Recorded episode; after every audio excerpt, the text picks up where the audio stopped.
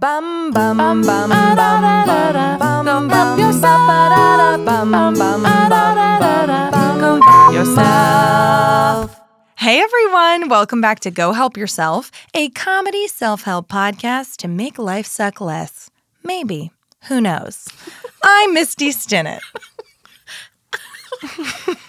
I'm Lisa Linky. also known as Giggles. Oh, So- that's amazing. And we're joined as always by our producer, Sav. So, this is a podcast where we review a popular self help book each episode. We talk about how we feel about it. If you like what you hear, go buy the book, mm-hmm. enjoy it, mm-hmm. treat yourself. If you don't, who gives a shit? We are reading the book so that you, don't, have, to. You can go on enjoying your busy life while still getting the perspective altering self help advice you have been craving. Or maybe you're just like, whew, dodged a bullet on that one. Yeah, that's right. It's like, or or you might, you know, if you're like Lisa, you might hear one of our episodes and go, "I'm going to prove those bitches wrong. Yeah. I'm going to read this. I'm going to love it. I'm going to change my life." That's right. So do what you want. We're all let- going to die. But let us know. Do let us know. So, okay, so we're going to get right down to business. Mm-hmm. So Misty, what book did you read this week? I read the five love languages. but before we dive into that, Okay. because Black History Month is upon us, Yes. I thought it would be cool to highlight someone awesome from Black history Yes. who also had sort of like a self help thing happening. I love it. So I want to tell you about Maxine Powell, who's a total badass. Mm-hmm. So, uh, by the way, I got this information from an article on dangerousminds.net, Thank which you. sounds super official. Um, so, for five years, the gracious Maxine Powell ran the only in house finishing school at any American record label. Most people have probably never heard of Maxine Powell. Yeah. Um, she died in 2013, okay. but music fans have unknowingly enjoyed her handiwork at Motown since the 1960s. She was an actress, model, manicurist, cosmetologist, and African American. She founded a finishing school slash modeling agency and was hired by Motown to help the label polish its artists' public images. So it was Powell's job to teach the likes of Stevie Wonder, Thank you. the Supremes, Marvin Gaye, the Four Tops, Martha Reeves, Tammy Terrell, and the Marvelettes, the Velvets, Come on. and. Smokey Robinson, oh God. among others, how to present themselves charmingly during interviews, performances, and offstage public appearances. One of her mottos was, quote, I teach class, and class will turn the heads of kings and queens. End Okay. quote. Okay. And she meant it literally. She wanted Motown's artists to be able to comport themselves appropriately if they were ever invited to the White House or Buckingham Palace. Da, da, da. And that is the amazing Maxine Powell. I love that. Isn't Thank you. amazing? I mean, it's like it's like do uh, the that that movie or movie Twenty Feet from Stardom Yes. about the backup singer, but it's on the other side Exactly. of, of the business. Exactly. It's it's like any of those times where you see like you know like someone from humble beginnings or someone who like is suddenly in a new world and needs it's like I love any movie Like with the an etiquette Diary. montage. She is. Yes. hmm she's Julie Andrews in the Princess Diaries, but in real life, Yes, except like way more cool and, and not whitewashed, which is awesome. one hundred percent. Um, so anyway, so she's amazing. And also there's a really cool blog I want to point everyone to. It's called A Woman to Know. Um, and it's by a woman named Julia. Uh, I can't remember her last name, but you'll know it's the right one if it's a woman to know by a woman named Julia. There are literally hundreds of quick little blurbs about amazing women in history to know. It's amazing. Go treat yourself and I love it. that. So, this week's book. Okay. I am so excited to tell you about the five love languages. Now, I've heard about this book. People speak about it all the time. People will say, What's your love language? Yes. And I say, Just dirty fucking. I have it wrong. I have it wrong, right? Sorry, mom. No, that's one of them. No, that's one of them. You're so intuitive. Truthfully, I know nothing about this No. book and I'm excited to learn. Well, it has like over 20,000 reviews just on Amazon. Uh, Amazon.com. It uh, it is the full title is The Five Love Languages The Secret to Love That Lasts. And it's written by a man named Gary Chapman. Um, although, when it was first published in the 90s, it was called The Five Love Languages How to Express Heartfelt Commitment to Your Mate. Um, so, it's been on the New York Times bestseller list Yeah. for like decades. Yeah. Uh, so, Wikipedia says this, This is book. the 90s, right? Well, You said the oh, 90s? You know what's funny is in my notes, I literally tell us a moment later. So listen to this. Wikipedia says this book has been on the New York Times bestseller list since August 2009. Okay. So it's been on there for almost 20 years, and it is a mega No, honey, popular that's only book. 2009 is only 10 years. That's right. You guys, we're living in 2019. Listen, I Misty never is said- living in 2029. I never said my love language was math.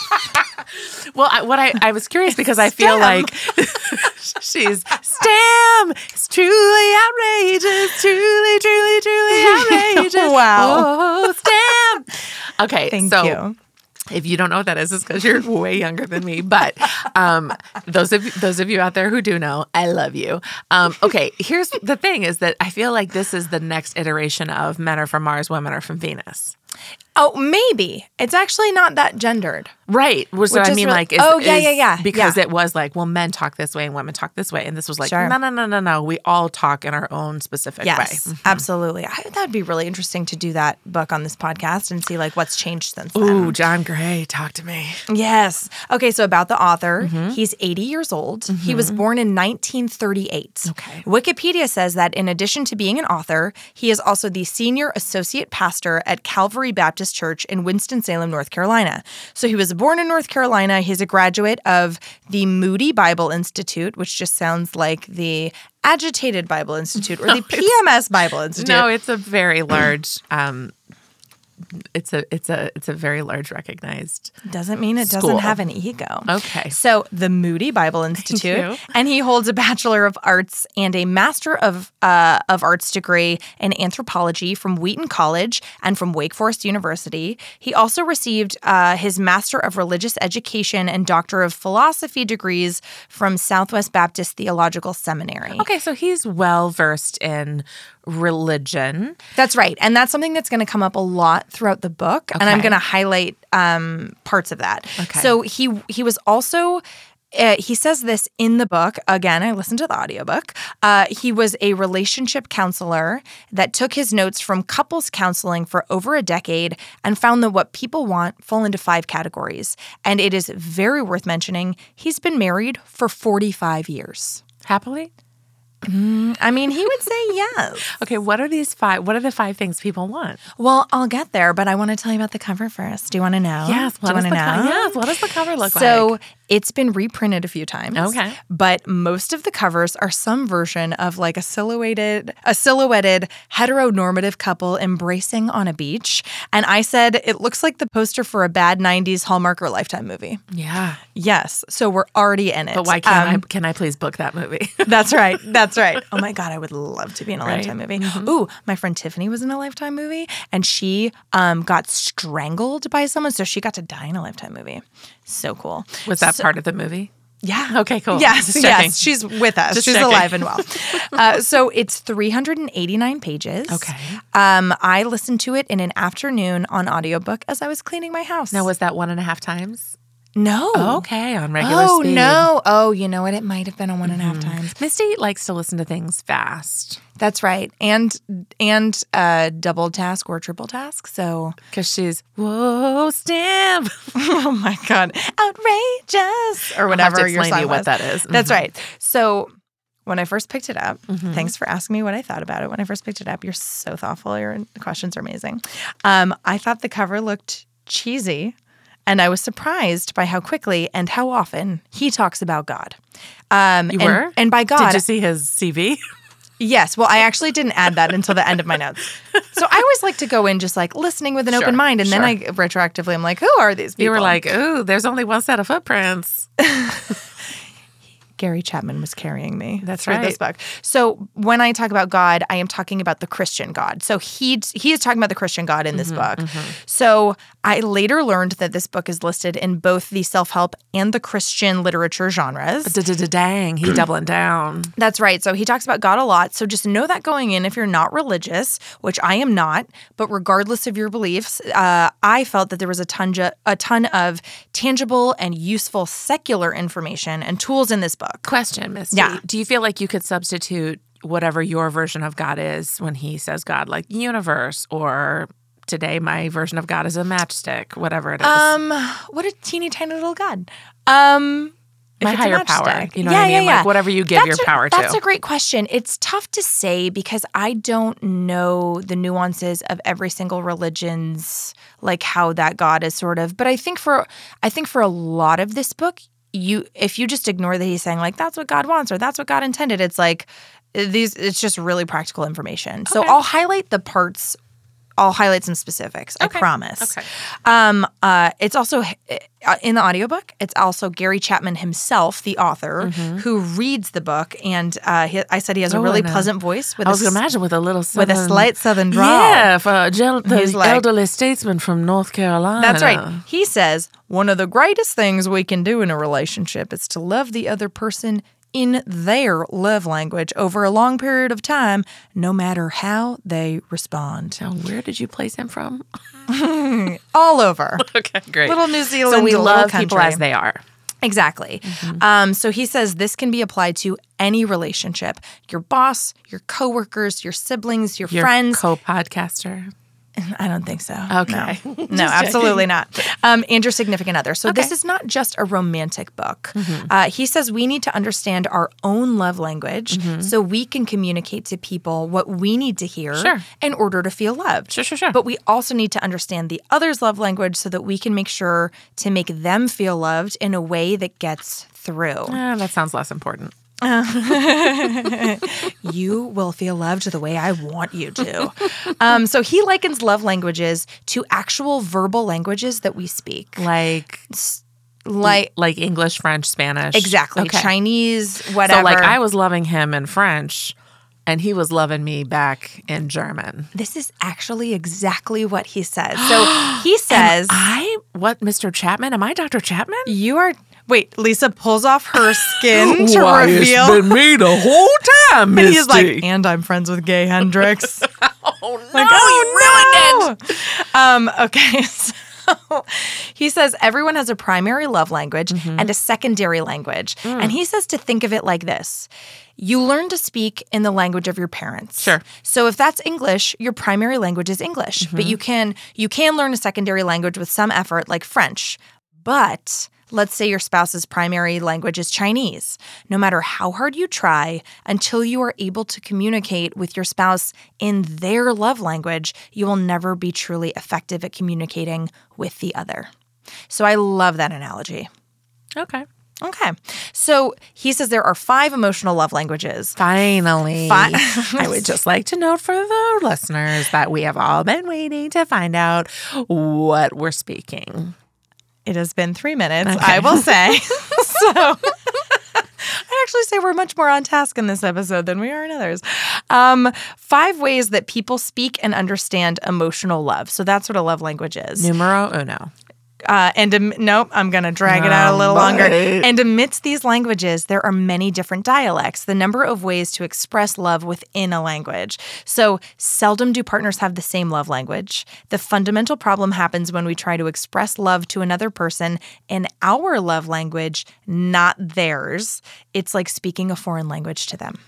All right. But what am I speaking, Misty? I'll tell you in a second. I am presenting the information as the author presented it to me. I know, but I'm not reading the book. I'm Okay, to you know, what? Okay, I'm just gonna know. skip ahead know. so that I can tell Lisa. So the five love languages are words of affirmation, Great. quality time, Great. receiving gifts, Great. acts of service, Great. and physical touch. Okay. Okay. Where was I? So he believes knowing our love language and that of our partner or spouse, that is the key to a long and happy marriage or relationship. I mean, but he doesn't say anything about liking it. Yeah. Oh, he does. No, we'll get to that. Okay. Oh my God. I actually, I loved this book. I really loved this book. So he says that the need to feel loved and wanted is a basic need in all of us. Mm-hmm. Agreed. And this is often why children act out. So they misbehave in order to seek out the love they aren't getting. He uses the example of two parents who were very critical of their child because he never does the things that they want him to do. So as but they were being very critical and always giving him you know, words of dissatisfaction.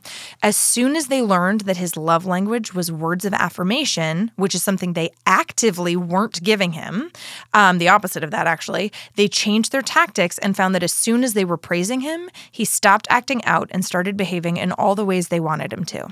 So, of course, this is Dr. Chapman's recollection of things that have happened. I cannot confirm or deny, but let's go with it. He also says that the feeling of being love, uh, oh, of this is something really interesting.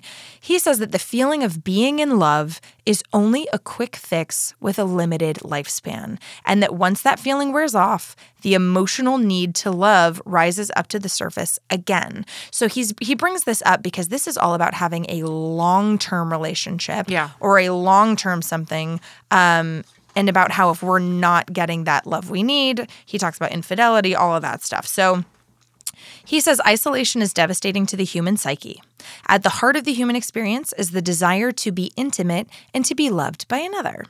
I also agree with that. He uses the analogy of a love tank, like a gas tank.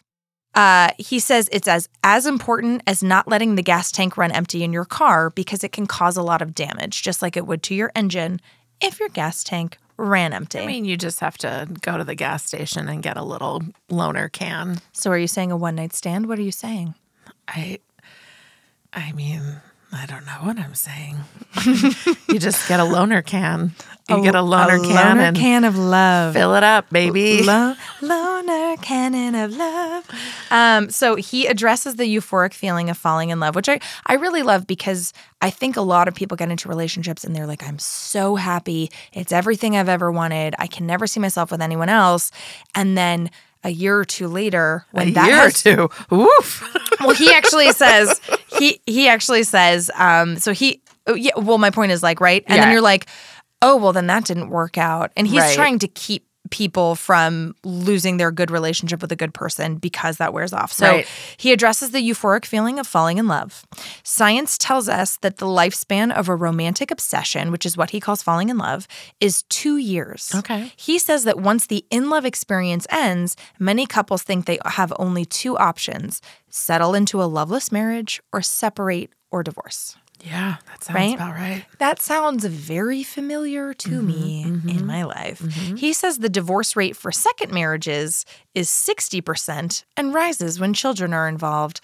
I have nothing to back that up. So Google it um, because I did not. so, but there is a third option that he advocates for, which is recognizing that the in love experience is a temporary emotional high and that we can choose real love once it wears off. He says real love is emotional in nature, but not obsessional. It's a love that unites reason and emotion, requires an act of will and discipline, and the room for growth. He says our basic emotional need is not to be in love, but to be truly loved by another. He says true love cannot begin until the in love experience has run its course. Okay, I, I see that. I really like that Mm-hmm. because I do think waking up and loving someone is a choice you make. Like when you don't have all those That's hormones and and chemicals. say.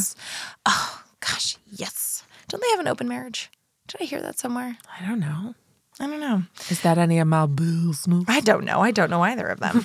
um, but oh, I love them. Maybe Okay. that's their. Maybe that they listen. They've started speaking a sixth love language, which is open. I love it. I'm into it. And what did you say at the top of the thing?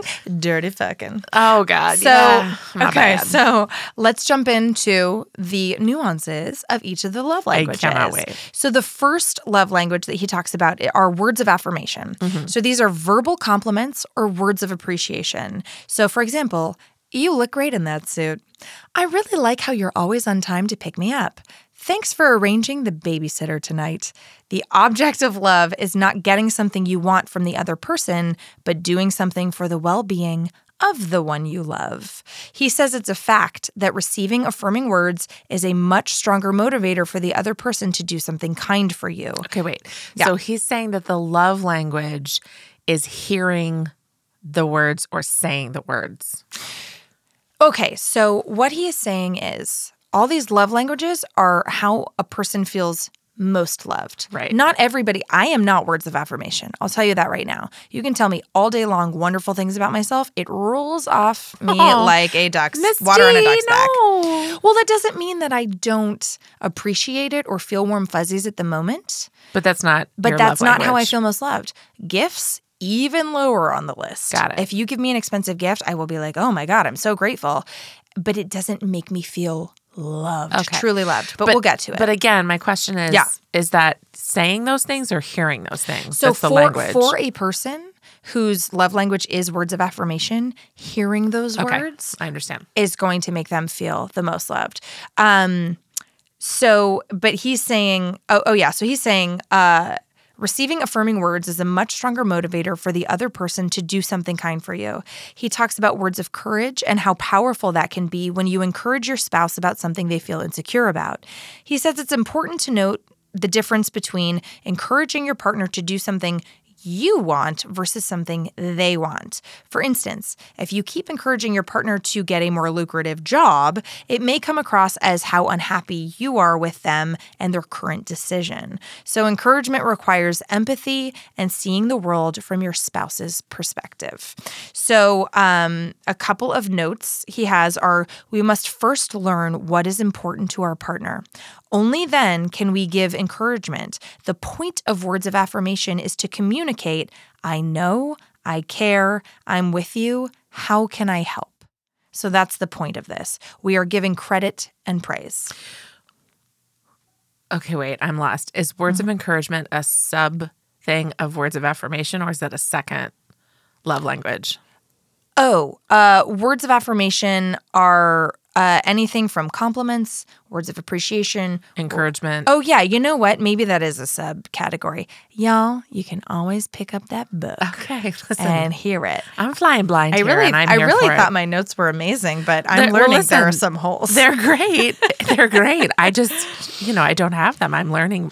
I'm sure. learning for the first time. Sure. So, so words of encouragement are an example of words of affirmation. Okay. Okay. Okay. Um, he says that giving words of affirmation may be especially hard for people who are not used to giving or getting words of affirmation sure. or are in a pattern of critical ways of speaking. And he does address how to get better at some of these because a lot of people are not very good at, sure. these, at some of these love languages. Sure. So he also says use kind words. We can share hurt anger, and pain in a kind and loving manner, and that can be an expression of love. I really like the way you scheduled the babysitter. Yeah, idiot. Yeah, right, right. Oh, great. Glad you figured out how to do it. It wasn't hard, right? Thanks for choosing the babysitter we fired six months ago. That's right. He says by sharing our feelings, we are trying to express that we want our partner to know us. And uh, something else he mentioned is that if someone in your life's love language is words of affirmation, mm-hmm. you should know that it's often doubly damaging to use critical words with that person. That's good to know. So that's really good to know. That is good to know. Right. I think you and I think it's good to know for different reasons. Why is it good to know, Lisa? Because I want to be able to just let words fly if I, know. I I'm, to. I'm a really direct person, mm-hmm. so I mm-hmm. need to remember not everyone is open to receiving that directness. Everybody, listen. I am only, as I learned from Jen Sincero, I am only responsible for my own behavior, and how other people tolerate that is up to them. yeah, basic. yeah, basic. Yeah, basic. Okay. So the second love language is quality time. Okay. This is giving someone your undivided attention. Oh, this, cell phones have really caused a problem for this. Oh, it really has. No, it really has. So, um, this does not, he says specifically, this does not include sitting on the couch watching television together. In that example, something else has your attention. Examples of quality time are taking a walk together, going out to dinner and talking to your spouse, even just 20 minutes of undivided attention is a powerful emotional communicator to someone whose love language is quality time. I think that's my love language. do you? I do. And I think that because I think that's my mom's. Oh, and you're speaking your parents' language. Mm-hmm. That's really interesting. Yeah, I know like Zach feels super happy if we're on the couch together for a couple hours watching a movie, watching whatever. But if he's on his phone and we're not like sharing the experience together and looking at each other between scenes or whatever to laugh at whatever just happened, I feel totally ignored. And he doesn't. I also think because my dad was like always working and uh, working growing up, that like having his undivided attention was such a big deal. Right. So you felt super special when you got it, I Yeah. bet. Yeah, absolutely. Yeah. And my dad gave me a ton of undivided attention. He was the best. Um, Okay, I get it. I didn't mean better than your dad. I know you didn't. It made me I laugh was just so reminiscing. It's so good. Oh my gosh. Okay. So it's not about what you do together, it's about focused time. Okay. And it's about, um, it's not about what you do, but that so you you're could be grocery together. shopping together, but as long as you are Right. connecting and talking and doing it in the act of doing it Yes. together, not like we show up at the grocery store, you have your list, I have mine, and then we meet up again Right. at checkout, but we're shopping together. Yeah, I yeah. get that. Yeah, I totally get that. And you could be doing something terrible, like, you know, cleaning your house from the life changing magic of tidying up. or- Burying a body, but Yeah, we did yeah, it together. Yeah, as long as there's a lot of eye contact, we're good.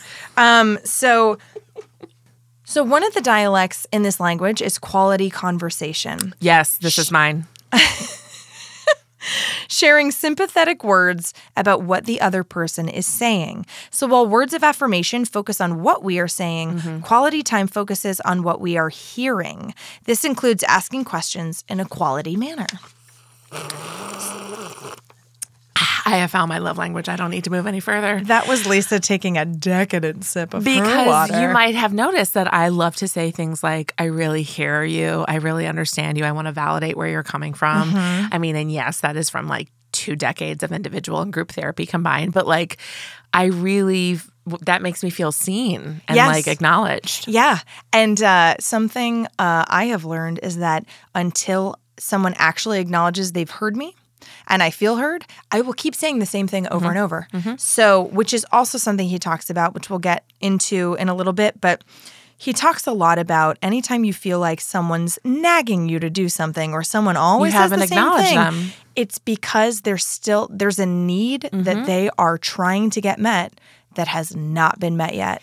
This is exactly the kind of stuff that I would say when I worked for Second City as a communication facilitator, communication workshop Mm-hmm. Right. facilitator. I would say this stuff all over the world, Right. Which makes sense because if that's my love language, Right. I really understood it. Yeah, and it's it's really interesting because I think we've all heard the tropes about like, oh, a woman's nagging, nag, nag, nag, or whatever, you know. Men nag just as much. Well, for sure, but the whole thing is like anytime someone is repeating themselves over and over, it's usually not because they love the sound of their own voice or love perpetuating a negative dynamic. It's because they're not getting their they need met. haven't they ha- they don't feel heard. And sometimes you don't even have to do the thing. You just have to go i hear what you're saying. I can't do that thing right now but i get why it's important to you and move on. Yes. and it would make everyone happy. So um some of the things to pay attention to in this love language of i already forgot what we're talking about quality time is maintain eye contact while your spouse is talking Creepily. oh there's something i also want to I'm acknowledge in this book Eye contact with you right now. Lisa hasn't blinked in 30 minutes. My eyes are so dry. They're so dry. no, really, I haven't seen you blink since Yeah. you started saying that. Yeah. Help me. It's a problem. Um, so something that I do want to talk about in this book is he is always talking about a spouse for the most part in this So book. it's very heteronormative. It's very heteronormative. And it, remember, it was first written in 92, and there have been a few updated editions since, but he doesn't even really acknowledge like a long term boyfriend, girlfriend, long term. There's no room for anything other than marriage between a man and a woman. Yeah, so that's the thing. But Well, if that you seems like that's his background. but if you just insert whatever you're going through there, Yeah, um, I think it's really useful. So he says, don't listen to your spouse while you're doing something else. If there's no way you can pull away from your activity, let them know. Mm-hmm. Let them know you want to give them your full attention and you will as soon as you're done, mm-hmm. and then do it. Yeah. So, this one I really love because half the time I'm just like, hey zach i know that you you believe you can hear me while mm-hmm. you're checking your emails and mm-hmm. writing and looking up things online mm-hmm.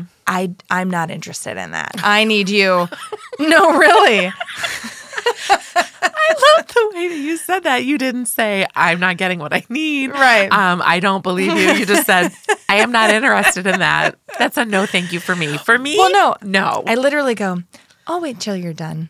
Oh. And then I just stand there not blinking like you are. And then he goes, Sorry, babe. And then he gives me his undivided attention, but then I feel way more mm-hmm. valued mm-hmm. yeah. when he does that. So yeah. The next thing, so maintain eye contact mm-hmm. when when your partner is talking. Sure, sure, sure. And observe body movement. So tears. So th- he's kind of walking people who this is not their love language through how to do this. So he says if there are tears, trembling hands, or other things like that, those can be clues. Check in. hey, Nancy Drew, the person you're talking to shaking. might be upset. check and you can check in with your partner to clarify what they're feeling, which would make them feel really yeah. valued. Hey, Misty, I noticed that your eyes are tearing, your hands are shaking, and you're trembling all over. And what's that knife in your hand? I noticed that I have been stabbed seven times. and is there something you want to tell me? Something, is there something on your mind? Oh, I'll tell you, Lisa. I just wanted to tell you because my love language is affirmation. Way to go. You really wielded that knife very. oh, you better call You're an ambulance. very good murder victim. Um, so refuse to interrupt. The he says the average individual listens only 17 seconds before interjecting and interrupting with their own ideas. So if you get this urge, bite your tongue because remember, it's not about you and how you're feeling. If you really want to love your partner or make them feel loved and their mm-hmm. their love language is quality time, mm-hmm. don't interrupt. It's a gift you're giving them. It's so smart. And I sometime maybe for um, a, a mini sode, I will teach you um, how to interrupt when you need oh, to. I like feel like work. I'm excellent at that. Well, no, see, you see what I'm saying? Mm-hmm. I saw what you. No, no, there. Lisa, I have something to say. Misty, I have to teach you a new love language. do you mean how to interrupt in like a way that makes everyone feel great? I do. Oh, you would you like to learn us. that? I will yeah. teach you that in a mini Oh yeah. Mm-hmm. Okay, great. I'm so excited. Um, so uh, so refuse to interrupt. And the next one is learn to talk. So he says it's all about understanding the other person. Mm-hmm. Things like someone saying, My husband never talks, is a cry for quality time. So many people grew up in households where, where they learned to not express their feelings or desires. Um, and I feel like this was a huge thing. It was like, I think my dad came from the generation of like children should be seen and not heard. Yeah. And then nobody had any idea how to express themselves yeah. and sort of perpetuated. And we're only now getting to a place. Well, and it's not just that time. I would say culturally, it, it, it yes. varies as well. Yes, absolutely.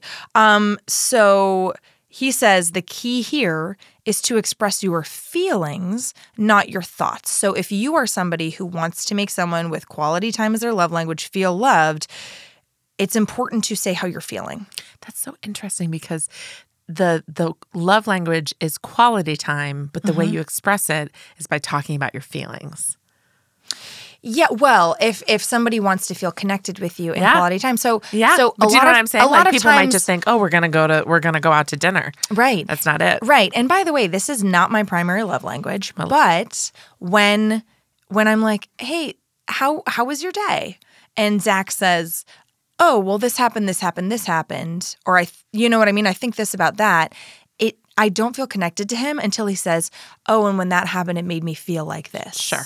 So um, this one really resonates with me. So, so we have uh, words of affirmation. We have quality time. Yeah, so far. So as an example of um, expressing your feelings and not your thoughts, uh, he uses the example of n- not saying, "quote I think what happened was wrong," but rather saying, "quote That made me feel like yeah. dot dot dot." And if you have trouble doing this, you have to go to therapy because they'll help you figure this out. Absolutely, and he actually offers a lot of specific tips in the book uh, the book for how to, to get better at all of this. So if you want to hear more on this, um, definitely check out the book. So quality activities is another one. He talks a lot about how many of us get worried about not having enough time for all of these things, but that we must make time, just as we make time every day to eat lunch and dinner. Mm-hmm. It's vital to a healthy relationship. I forgot to eat lunch today. That's right, but you're getting a meal of eye contact right now. okay. Okay. I feel good. I think we got we get we got a, a, a, quality time. Yeah, great. Yeah. So the next one is receiving gifts. So right. who don't love to receive a little gift? Yeah, I don't care. But so this is not about spending money. He reiterates this a lot because I think people automatically think Lisa is doing an obscene gesture to me across yeah, the who doesn't like to receive that kind of gift? Am I right? You know what we're saying you don't know you can't see her but just imagine. So um, he i think a lot of people might instantly ha- you know have a snap judgment about oh this is someone selfish money. who likes to receive gifts or like or money. I, it, it, love requires money. Exactly. So first thing this is not about spending money. This is about the thought behind the gift. He says even a flower you picked as a gift for free can be a great gift. It's about the external symbol of your internal feeling of love for your partner. He uses the example of of wedding rings. These are visual symbols of love. I feel like this might be my brother's love language because he's so good at giving gifts. Like he gives mm. thoughtful personal gifts. Right. And often people express the love language that they wish they were receiving, mm-hmm. um, which I will elaborate more on as soon as we get to my love language.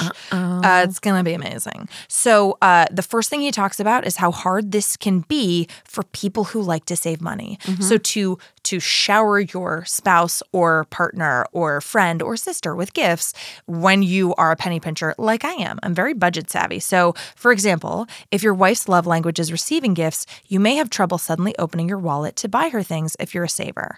After all, you don't spend money on yourself, so why should should you do it for your spouse? He says the truth is that an investment in your partner is an investment That's in true. yourself. That's true. The returns show up in your relationship, and you can sprinkle the free gifts in between the things that cost more. And truthfully, thoughtful gifts don't always cost a lot.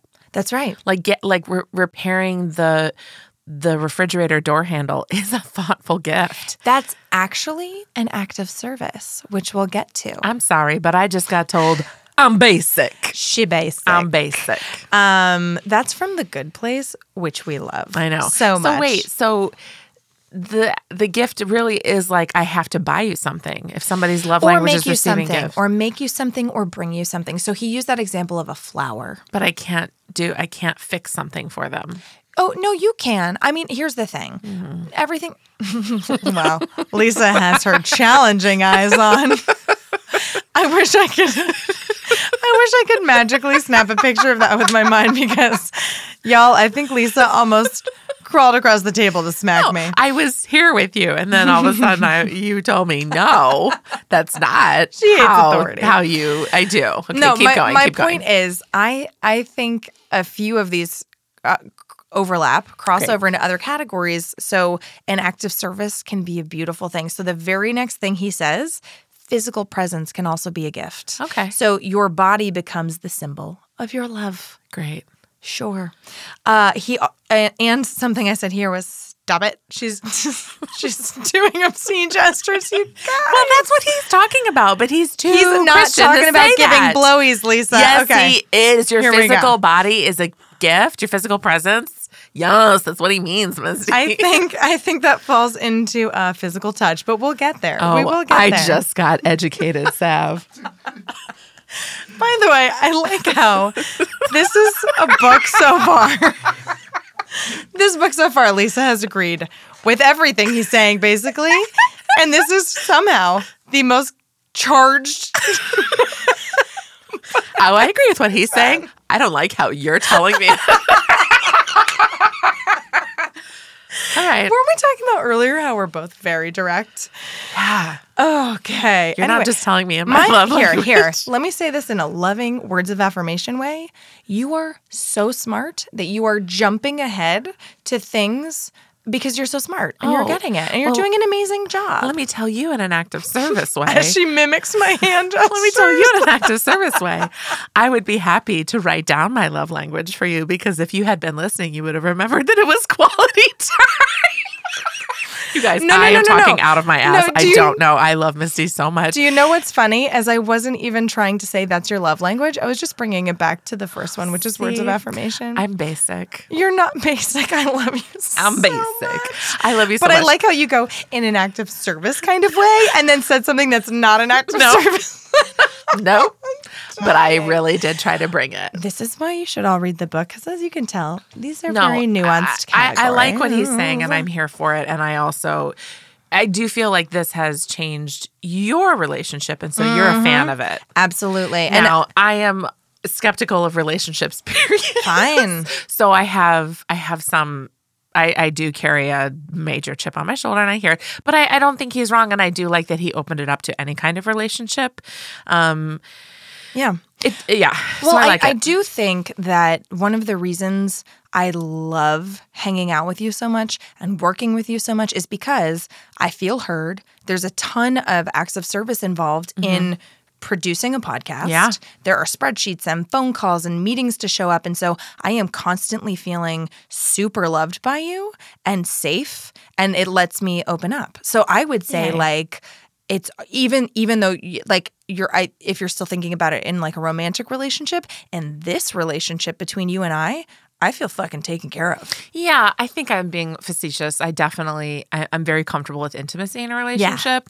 Um, but I, I, I don't know. I, I, I don't know. It's really interesting. Yeah, I'm having a reaction, but I don't know what it is. I love that. Yeah. I love that because I and I also think like any anytime anything positive or negative triggers us, I am going to say what Lisa Linky always says, and I'm going to say, Lisa, I invite you Yep. I to get coming. curious. curious about Just stay curious. curious. You're doing an amazing job. Thank you. Um, so uh, I made a note here Mm-hmm. because I felt it was necessary to say that he gets very traditional throughout the book. So when he talks about the dynamics of relationships, it's always through an ultra traditional heteronormative lens with women being wives and housekeepers and cooks Yeah. and men doing the work outside of the home. So you're go- you're going to hear or read Yeah. a lot of examples of um, of him quoting couples who are like, "Well, I work all day, and when I get home, I expect the house to be vacuumed and dinner on the table." and she's like, "And sometimes well, I'm tired of cleaning way." the kid's snotty nose, and I just didn't have time. And she's like, "I keep nagging him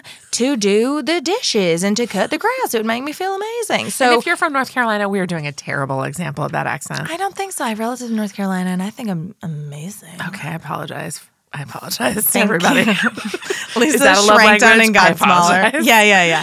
Oh, he does have a book about apologies. He well, at the end, I will read you all of the book titles he has, He's or a lot of them. Sincero of love language He of love must language be books. worth one billion. do- He must be rivaling J.K. Rowling because oh my god. Um, okay, so moving on Yes. to the fourth love language. Okay. acts of service. This is mine all day. Okay. all day. Okay, so without saying it in the way he says it, Mm-hmm. you tell me in the way that you describe it. What does what does active service mean?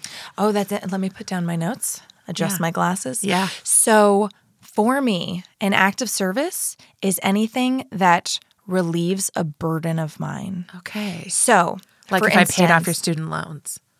Oh, that's amazing. That's an act of service. Well, yes, that would be amazing. So, I, so for instance, if Zach were to buy me a very fancy present, Yeah. something very fancy, like an iPad, Yeah. right? I would go, oh my God, this is amazing. I love this iPad. Great. That's a gift. If I came home and Zach had cleaned the kitchen, I would feel so. Stop it. Lisa makes the same obscene gesture every time. well, you give me such a good response every time. That is amazing. Um, I So understand what sorry, you're saying. everyone. The act of service is I more feel meaningful so- to you. I literally will walk around feeling glowing. Like, you know what I mean? Yeah. For a couple of days. And I, I will actually feel more taken care of as his partner. you feel seen. Uh, yes, yes. Or or hey, here's something I know you've got a ton on your plate. I'm going to make the house look nice. So that's Yeah. one less thing that you have to worry about. But on the flip side of that, if there is carelessness or thoughtlessness that causes me more work, I feel specifically unloved. Or like injured. Like this, he Right. did this intentionally. Right. Like, oh my God, Mm. you've added to the weight of my world. so it's kind of like how he was talking about with words of affirmation. Yeah. If you give critical words to someone whose whose love language is words of affirmation, it's going to be doubly as damaging. For me personally, that's the same here. So as he defines it, acts of service is doing things you know your partner would like you to do. These require thought, time, effort, and planning. Vacuuming, changing the baby's diapers, imagine that.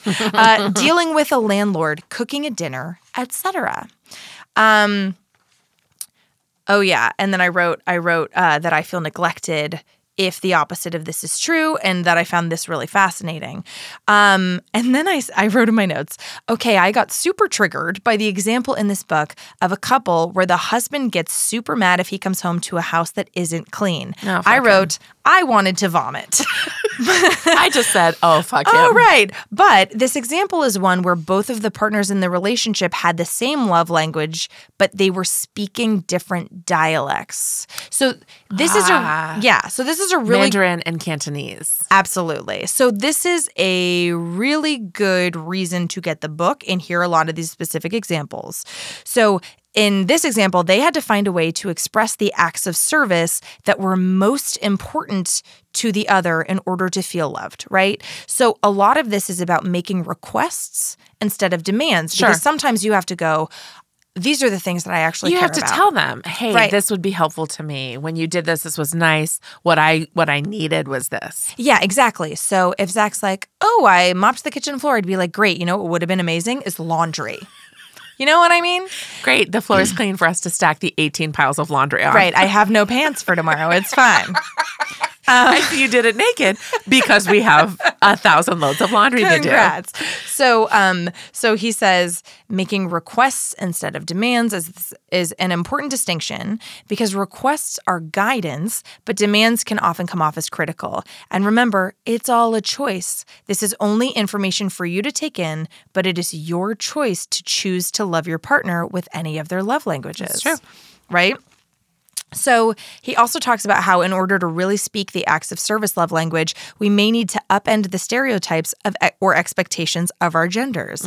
His examples: a husband who actually does things around the house. Oh, alert the media. Oh, God. Um, I like that he said this. Oh, I wrote in my notes. I like that he said this, but I'm still feeling salty about it. That's what I wrote. Um,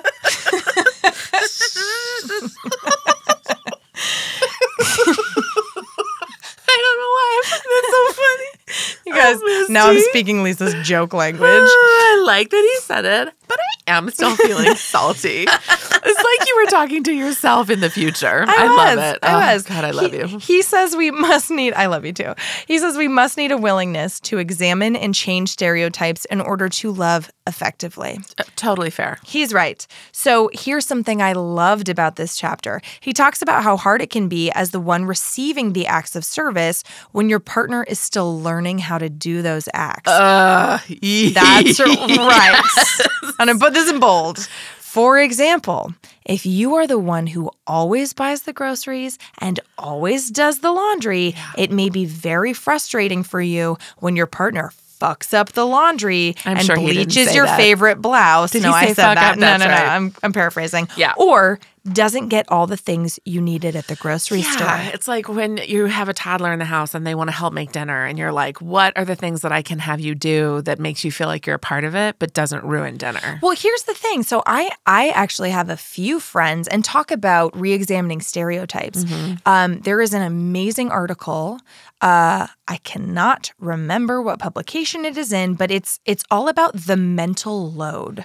So I Oh, encourage the you. emotional, um, emotional labor. Yes. So there's this incredible article that finally put to words something I'd been experiencing forever, and that is that women traditionally bear the the mental load of anything. So, for example, if you are in a relationship or have roommates and somebody calls you and goes, Hey, do you want anything from the grocery store? And you go, No, I'm good. You just put the entire mental load on your partner at the grocery store to figure out what to buy, mm-hmm. what you've got in the house. Mm-hmm. Are the vegetables expiring? Do you need half mm-hmm. and half mm-hmm. for your coffee, et cetera, et cetera? And I I'm sure it's a it's a an amalgamation of many factors coming together, but um, I think women and girls are raised to be very perceptive about everyone's needs. Mm-hmm. The kitchen to remember all the birthdays, to know that's right what the emergency numbers are, that's where right. we keep things. That's right. And talking about using an, a heteronormative mm-hmm. Uh, example, if you are a male CEO of the company, nobody ever asks you what's it like to be a dad and a full time and a CEO. Oh, that yes, that is absolutely right. And also you make a million decisions at your job. It's very important, et cetera, et cetera. But who do you think produces Christmas? Mm-hmm. Who do you think produces the holidays? Mm-hmm. Who do you think, because those are productions, mm-hmm. getting invites mm-hmm. out, m- mm-hmm. getting the turkey, making all the stuff, et cetera, et cetera. And so they're not valued as equal. That's right. And it just traditionally, and it's mm-hmm. not the case everywhere, but falls to women. The other part of that emotional labor means that w- when a man traditionally, when a man asks a woman, How can I help? it requires her to do one of two things.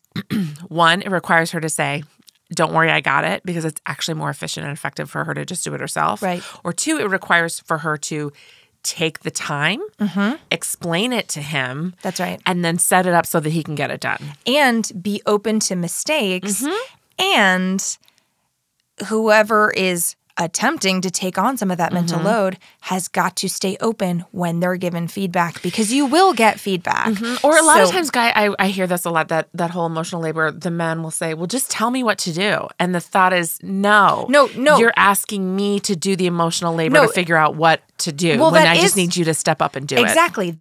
So this is something that's really, really interesting. I have a lot of friends mm-hmm. who are in these long term relationships. They are so frustrated mm-hmm. with their husbands or partners mm-hmm. about you don't help out with the kids. Mm-hmm. You think you deserve a medal when you change our baby's diaper or when mm-hmm. you watch her, you know, for 2 hours one day so I can go run That's errands. Called parenting. It's called parenting, but but at the same time, and this is circling back to challenging gender stereotypes, I hear this on the flip side of that from these same dear, wonderful friends that they they are like no i can't let him do the laundry because yep. he would fuck it up yep. or or he freaks out if i give him any kind of feedback so in order has, to break it has to be a give and take it does and by the way they're gonna fuck it up they're gonna you know what mm-hmm. i mean mm-hmm. but here's the thing when i read that article i think last year mm-hmm. about mental load i sat down and i said zach i need you to read this this expresses a lot of things i've never been able to say mm-hmm. and i love you you're an amazing partner but i want 50% partner. There's a great book called Everything. Getting to 50 50. Oh, God, amazing. I recommend everybody read it. Ooh, we should do it. Yeah, yeah. I, don't, I mean, it's great for partners. I don't have a partner, but sure. it's really about how to make that so that it is 50 yes. 50. And that was something that I, mental load was not, I didn't have the vocabulary for sure. it before I read that article. And I knew Zach's an amazing partner. Why am I still feeling resentful about certain things? Mm-hmm. That helped me put it. So, so we actually went through this big learning curve. It was rocky because Zach was uh, upset to hear that he wasn't sure. doing 50% of the mental load because it was it's a privilege. You you can't see it when you're not. Yeah. If somebody else is taking care of everything, it's a privilege you enjoy and you can't it's like when when people are good at their jobs, they make it look easy. Yeah. You know what I mean? You don't realize how hard they're working it's to make your life. Mm-hmm. Right. It's like what? Synchronized swimming. It's all happening underwater. Oh, that's right. Exactly. Mm-hmm. It's like uh, the analogy of the the swan is gracefully floating on the surface, but her legs are paddling like mad. Exactly. Underneath. Yeah. So there was a learning curve where I started to say, you know what? I do need a fridge full of groceries. I'm not even going to tell him what we're out of. Oh. And saying, and he'd go, okay, what do we need from the store? And I'd go, yeah, that's mental load work. Because here's the thing even and he he has always been down to pick up That's so groceries. funny. The reaction I just had, I was like, "Oh no!" And then I was like, "Well, he's the one who opens up a fucking refrigerator just That's as right. much as you do." Right. And I kept saying to him, I was like, why am I the only one who knows when we're going to run out of toilet paper, mm-hmm. when the toothpaste is low? Mm-hmm. I'm always that person, but I have to look at my own responsibility in that cycle and go, I I always have just said, hey, the toothpaste is low, and then I'm the one who notices it. I, if I let the toilet paper run out a time or two, he'd start paying attention. You know. So mm-hmm. anyway, this is all a couple of years ago or last year, something like that. And there was a learning curve. And it was tough for me because I would be frustrated, like, oh, I really needed that almond milk, or I really needed that. He mm-hmm. didn't even notice this. And it is hard and uncomfortable to give that feedback. It was hard and uncomfortable for Zach to get that feedback because he's trying so hard and wants a pat on the back, you know, when he's doing mm-hmm. these things. Mm-hmm. And me going, hey, thank you for doing that. Also, tomorrow, here's what you forgot. And I need you to go get these things. I'm not even going to tell you, but there's certain things you forgot. You know what I mean? Yeah. Here's the thing we're all past that now. Zach is so fucking great. He knows how to do all of my laundry. And by women's laundry, I mean like All there are sweaters that cannot be dried. Yeah. He knows my bras have to hang dry. Yeah. He and if it, when in doubt, he knows to lay it flat. yeah. Do you know what I mean? And it I trust him implicitly just in the same way that he had been trusting me Yeah. to do all the other stuff. And I feel so much more equal and loved and appreciated in this relationship. I love that. I love that. Well, you did the work. we did the work That's, because I meant like that's you, right because the- I you the two of you. that's right. And if we hadn't gone through that, and it takes a few months, Zach, I would still be resenting certain things. Zach would not. Know you know, why. know any of this, Yeah. and I would still have seventy percent or hundred percent of the mental load Yeah. on myself. So, Yeah. if this is resonating with you as you're hearing this, read that article about mental load. I want to say it was in like BuzzFeed or the New Yorker It was or it like one of those everywhere. Like flew around Facebook it too. because it's just something that I was feeling and didn't have the words for. So, um, so that's amazing. So, um, so circling it back to the book, Gary Chapman also says um, that you, if your language of love is acts of service, Mm-hmm. you have to advocate for what those acts of service are that are meaningful to you specifically. Sure, so that you get what you need. Right. So for me, cleaning and things that take burdens off my plate are much bigger than like, you know what I mean? Like cooking me dinner. I love that. You doing my laundry. I love that more. Mm-hmm. Yeah. Um, so don't be afraid to advocate for that. So um, he's also saying it's important to have patience during the learning curve, just like we Mm-hmm. talked about, because there will, will eventually come a time when your partner knows exactly how to wash all of your clothes, Mm-hmm. exactly what to look out for at the grocery store, and exactly how to do the things you like. No, wait, he knew how to do like all of your clothes, like underwear, like Yeah. And I know how to do all of his. And I have for years. Fair point. You know what I mean? All right. Yeah. It's amazing. And now when I'm out of town, without fail, I will come home and he will have done a fresh grocery run that night with all my favorite things. There will be mango, guacamole, kombucha. He doesn't like half of those things. And they will be sitting in my fridge for me. And guess who feels fucking loved? it's me. So, um, yeah, so it takes a lot of patience from both partners, but give both of worth it. yourselves that gift. Yeah. So, the last language of love is physical touch. Um, he says physical touch can can make or break a relationship. It can communicate hate or love, mm-hmm, right? Mm-hmm. Abuse is physical touch. Mm-hmm. And to the person whose primary love language is touch, is touch, a tender hug will go so much farther as will a slap to the face than someone whose primary language is not physical touch. So uh, he says it's important to speak their dialect. If your partner has a specific kind of touch that they love, Like a slap do- to the face. that's right. Do that. if they don't like a touch, even if you personally love that touch, do not use that touch. Don't make the mistake of thinking that your partner will like the same thing you like. Okay. So you can hire someone. Stop making that gesture. That's you can- excuse me. That is fi- no, finally no, no. time. It is- It is. I am finally in the correct language. That's right. And Lisa has never looked better or more elegant than when she is miming this. So you can hire someone like a masseuse to give your partner more physical touch if they like this. Um, so- Okay, guys, the gestures are escalating. I'm trying. Sorry. I apologize on behalf of Lisa and myself. Moving on. Touching your partner. Uh, touching your partner when you leave the house Yes. and again when you return, even just for a moment, can be a loud message of love. Um, he considers trying, or he suggests trying under the table touching when you're dining out. I'll leave that to your interpretation. Let's see. Uh, try kissing your partner as soon as you get in the car, which is hard if they're outside of the car and your windows are rolled up. or seatbelts. That's right.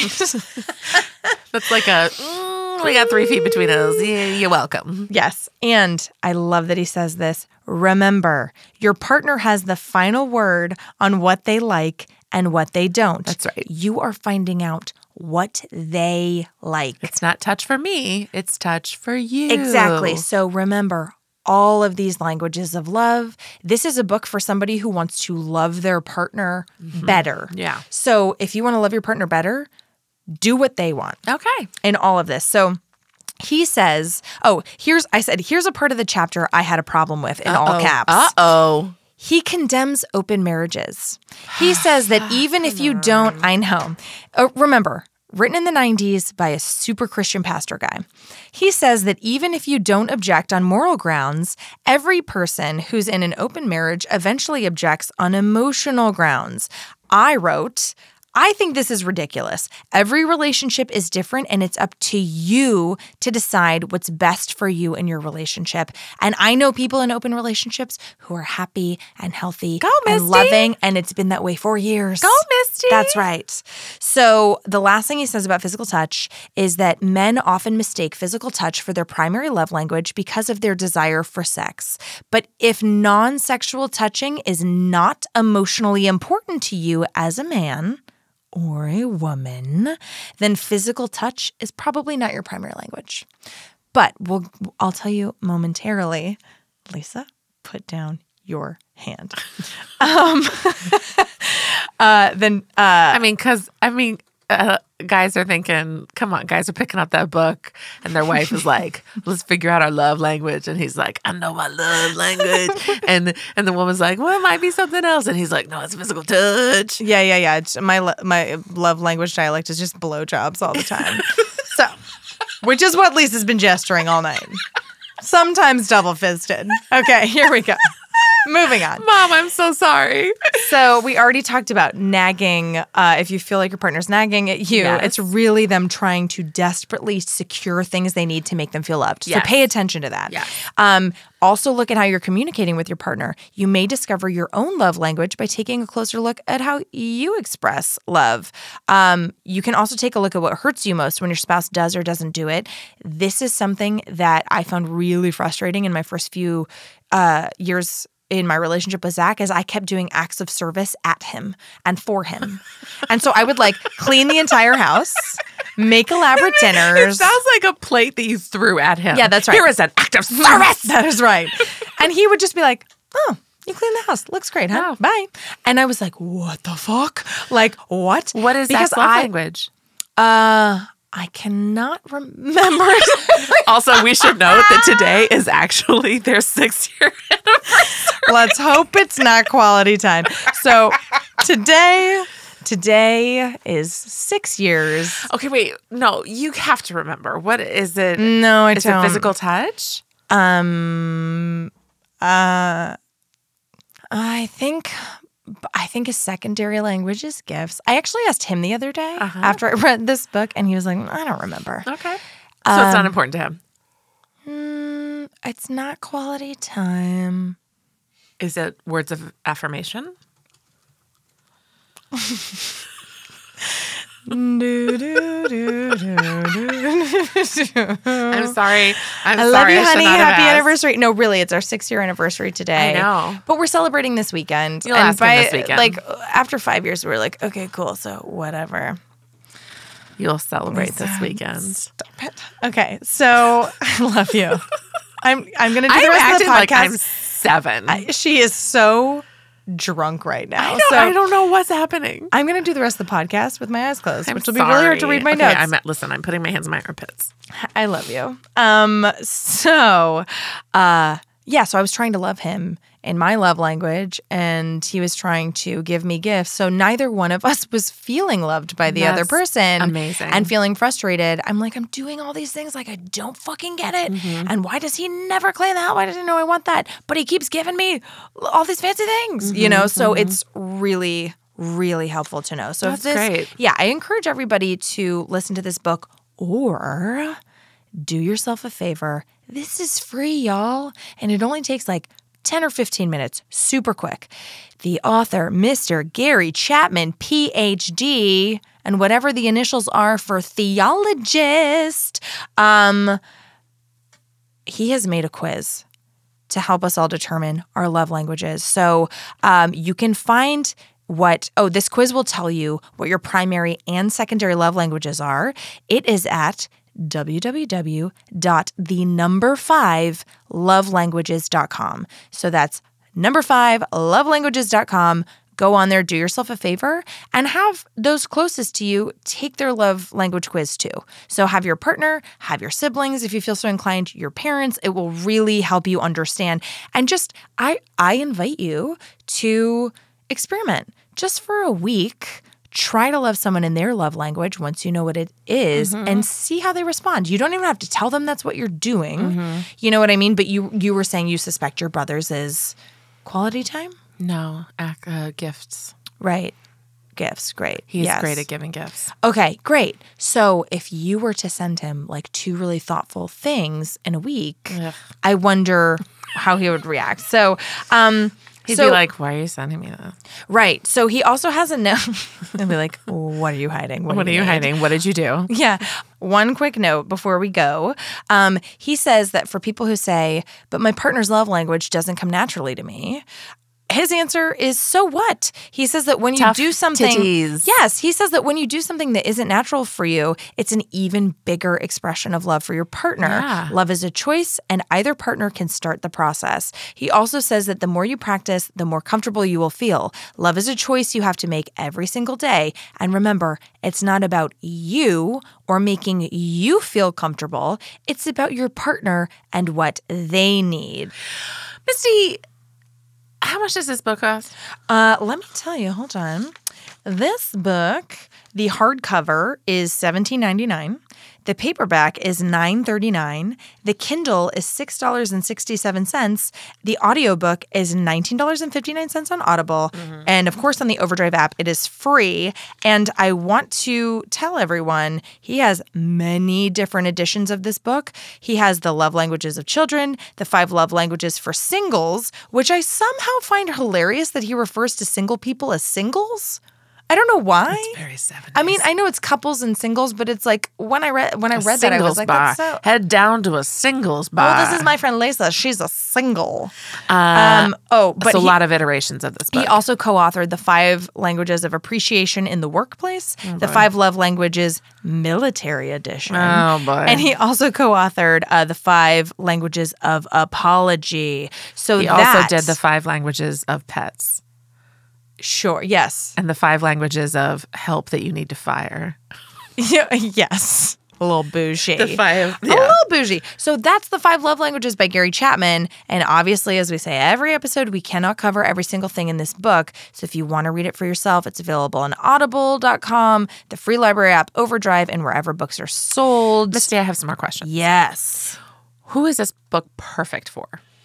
This book is perfect for anybody who is feeling frustrated in their relationship, mm-hmm. wants to feel more connected. Mm-hmm. And by relationship, I mean with anybody mm-hmm. sibling, parent, coworker, Great, whatever. Great. or is craving more connection and you don't know how to get it because there could just be this fundamental miscommunication uh, in Yoa. Relationship. That's right. Okay. she kind of just My brain fell off the earth bailed there. on me. Um, who is this book terrible for? Um, I will say if you are triggered by Christianity at all, it could just if you know that going in and take it with a grain of salt.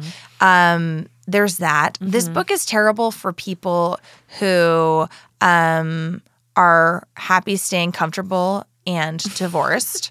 Uh, Well, like I'm a single person. I'm a single. yeah. You're a single. I'm a singles. Um, is this book good for me?